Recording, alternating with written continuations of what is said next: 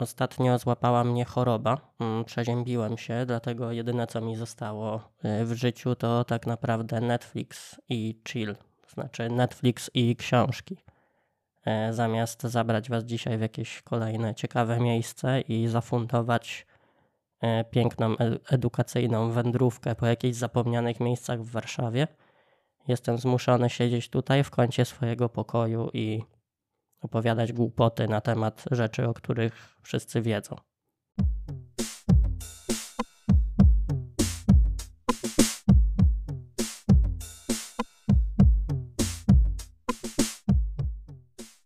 No cóż, no oglądałem sobie Netflixa.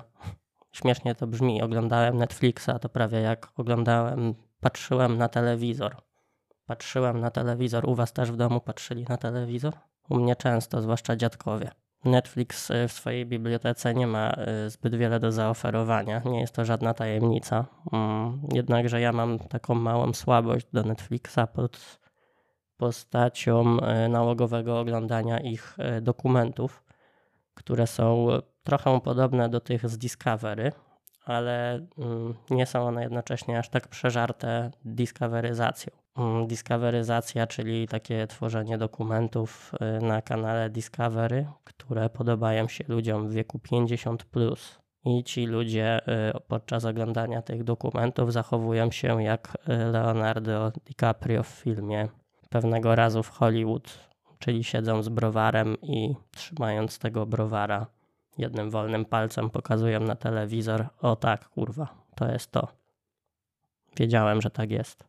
Dzięki Discovery za potwierdzenie tego faktu, tego alternatywnego najczęściej faktu. Yy, no, dokumenty Netflixa różnią się tym, że są kręcone w wyższej rozdzielczości, no i też mm, tam reżyser stawia na historię, czyli musi być główny bohater. Musi być główny bohater, którego szaleńcza historia prowadząca do zatracenia zwykle jest osią całej fabuły. Najczęściej ten bohater żyje e, w teraźniejszości i opowiada o wydarzeniach przeszłych, które mają bardzo sensacyjny charakter. No i tam trochę poprzez historię tego bohatera mm, twórcy filmu starają się odzwierciedlić losy mm, tych bohaterów, którzy działali już w konkretnej historii, o której jest film. No, może to trochę zbyt skomplikowane. Tak czy inaczej, osoba z teraźniejszości opowiada o czymś z przeszłości i dorabia do tego jakąś swoją prywatną ideologię. I tak jest z dokumentem DB Cooper Where Are You, czyli DB Cooper Gdzie jesteś, czyli DB Cooper Tajemnica DB Coopera, czyli DB Cooper Tajemnica Tajemniczego Porywacza.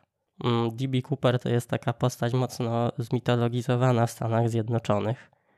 E, otóż 21 listopada 1971 roku miał mieć miejsce bardzo krótki lot e, z Portland do Seattle, czyli ze stanu Oregon do Waszyngtonu, do Waszyngton stanu, nie do miasta, nie do Washington DC. E, lot miał trwać 36 minut, czyli taki lot, podczas którego no, nawet nie ma za bardzo jak wypalić peta, a co dopiero Mm, się zrelaksować i odpalić jakiś telewizor na siedzeniu, jak w Qatar Airways.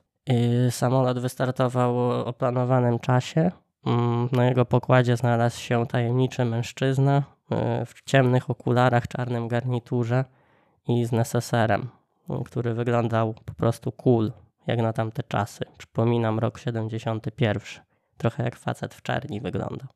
Na lotnisku podczas odprawy y, podpisał się na dokumentach tych boardingowych jako Dan Cooper. Tylko, że później jakiś dziennikarz albo urzędnik zrobili błąd i podpisali go jako DB Cooper. No i dlatego uzyskał taki bet asowski, y, taki kozacki przydomek. Nie, nie mogę używać takich anglicyzmów, bo to jest po prostu komiczne. Nie, nie mogę tego wytrzymać, to jest straszne. Y, DB Cooper a raczej Dan Cooper, a raczej koleś, który podszywał się pod to imię i nazwisko, już na pokładzie samolotu podczas lotu wypalił w te 36 minut 8 fajek, czyli jednak da się. 8 fajek w 36 minut to daje no, no dużo fajek, dużo fajek. Jak ja paliłem, to paliłem mniej na pewno. No i e, DB Cooper e, przekazał przechodzącej obok stewardessie e, liścik, na którym napisał, że w neseserze ma dynamit, który eksploduje, jeżeli nie dostanie 200 tysięcy dolarów w gotówce i czterech spadochronów. Cztery spadochrony, jak to mówi jeden z ekspertów występujących w filmie, absolutnie genialne, bo nie zażądał jednego, który można by było zepsuć, przez co podczas ucieczki by spadł i się zabił, tylko cztery, czyli taka sugestia, że weźmie też zakładników. No rzeczywiście genialny umysł, warty y, elewacji intelektualnej i podziwu. Po, mm, po czym no, uchylił rąbka tajemnicy, mm, czyli tak jak trochę jak w Pulp Fiction podniósł wieczko Necessera, pojawiło się złote światło i stewardesa zauważyła, że w środku rzeczywiście jest sześć lasek dynamitu, które mogą w każdej chwili eksplodować, połączone jakimiś tam kabelkami. Czy nie wiedziała, czy mogą eksplodować, czy nie, ale jeżeli ktoś ci mówi, że gdzieś jest bomba, to raczej lepiej założyć, że ta bomba rzeczywiście tam jest, a nie udawać, że jej nie ma i że nic się nie stało. Sytuacja oczywiście zgłoszona do pilotów, piloci zgłosili ją na ziemię, samolot wylądował, no i o dziwo Dan Cooper wypuścił wszystkich zakładników, zostawił tylko jedną stewardessę i pilotów, przyjął 200 tysięcy dolarów. Dzisiejsza wartość takiej kwoty to milion, czyli spora sumka. No i te cztery spadochrony. No i sam kazał wystartować ponownie pilotom i lecieć na bardzo niskiej odległości przy, przy niskiej wysokości, przy bardzo, yy, znaczy jednocześnie bardzo wolno. Nie wiem, oni tam to tłumaczą w tym filmie, że, że w sumie to nie wiadomo, czy Boeing jest w stanie tak lecieć. Jak się okazało, jest w stanie. Więc jakbyście kiedyś porywali samolot, no to.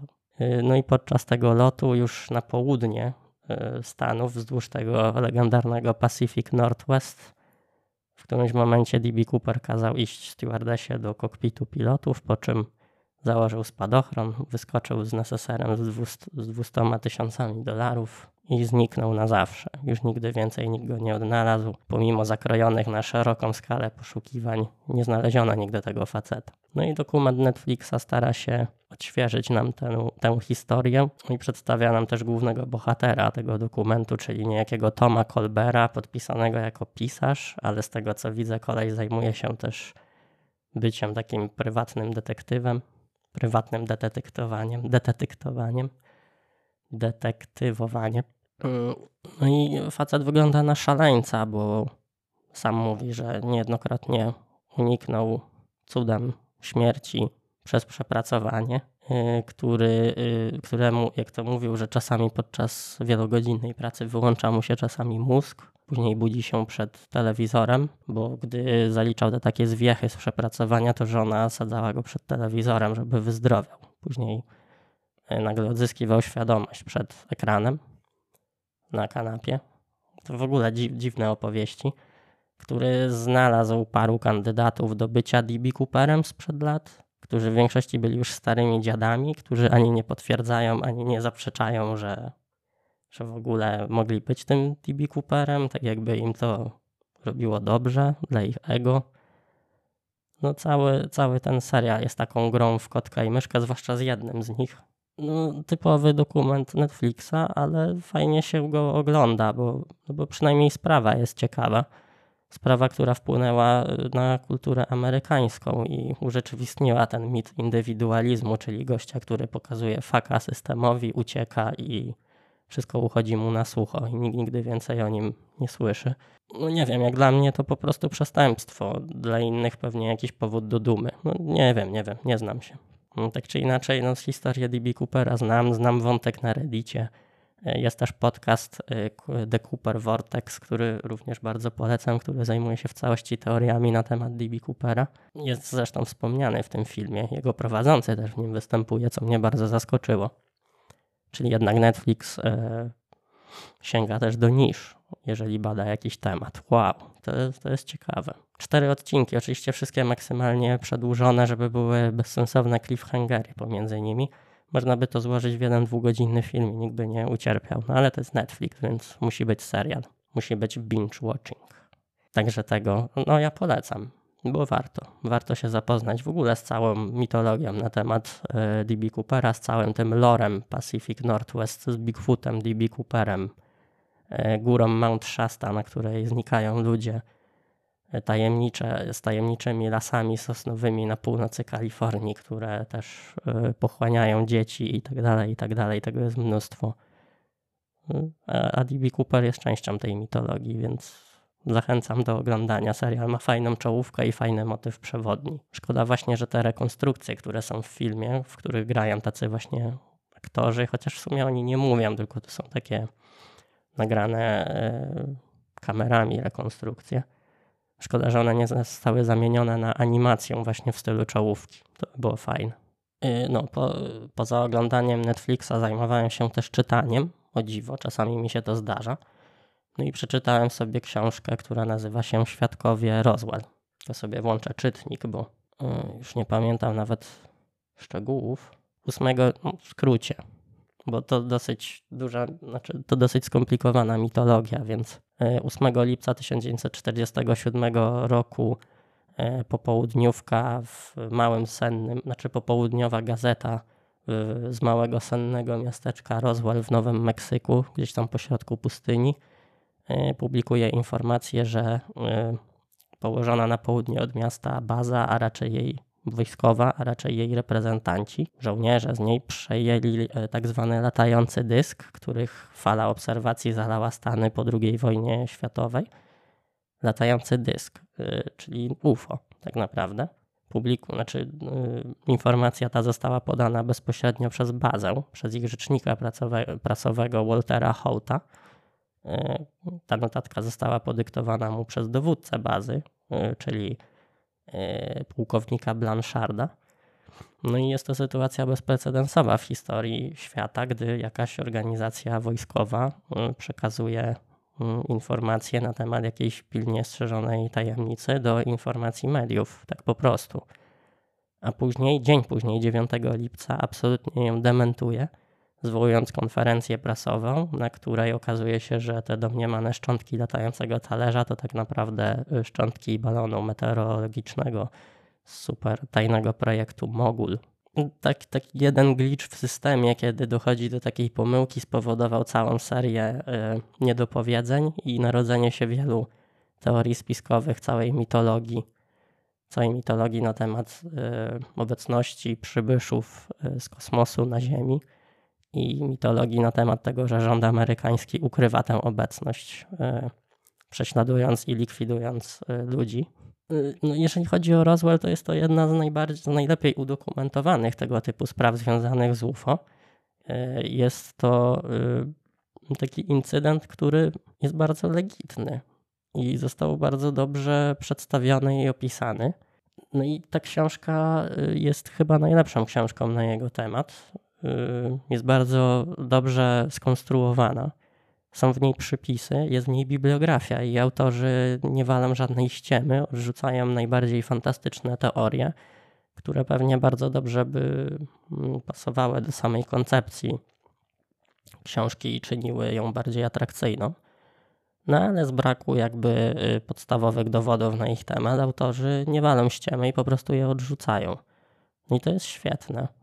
Książka dzieli się na dwie części. Pierwsza część stara się podsumować fakty z tych pierwszych dni od domniemanej katastrofy UFO e, do pozyskania przez wojsko wraku i do opublikowania tej słynnej notatki prasowej. A druga część to już bardziej relacje świadków, e, którzy relacjonują sytuację po tym całym wydarzeniu, czyli e, działania wojska, rządu, próby prześladowania świadków, szantażowania ich i wymuszania na nich różnych zeznań no, ogólnie świetnie się to czyta. I, i, I z drugiej, i z jednej strony jest to książka, która traktuje o jakimś dziwnym wydarzeniu, które nie ma prawa się w naszej rzeczywistości wydarzyć, a z drugiej strony podchodzi do niego bardzo rzeczowo. Po prostu wypowiadają się świadkowie, nie ma żadnych teorii, nie ma żadnego dorabiania jakiejś ideologii do wydarzeń, jest zwykła relacja.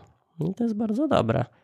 No i też ta książka ma coś niebywałego, czyli takie oświadczenie właśnie wspomnianego wcześniej Waltera Houta, czyli e, tego rzecznika prasowego bazy w Roswell, który wydał tę notatkę o przejęciu, który no, wydał światu tę notatkę o przejęciu latającego dysku, tak zwanego, e, który tuż przed śmiercią e, spisał oświadczenie, które pozwolił opublikować dopiero po swojej śmierci, już faktycznej. Zapieczętował je w kopertę i kazał otworzyć po jego śmierci, gdzie wprost napisał, że te wszystkie wydarzenia były prawdą i rzeczywiście armia tuszowała przejęcie jakiegoś dziwnego obiektu i rzeczywiście on sam we własnej osobie w słynnym hangarze P3 w, barze, w bazie Roswell widział y, cztery ciała kosmitów zabitych.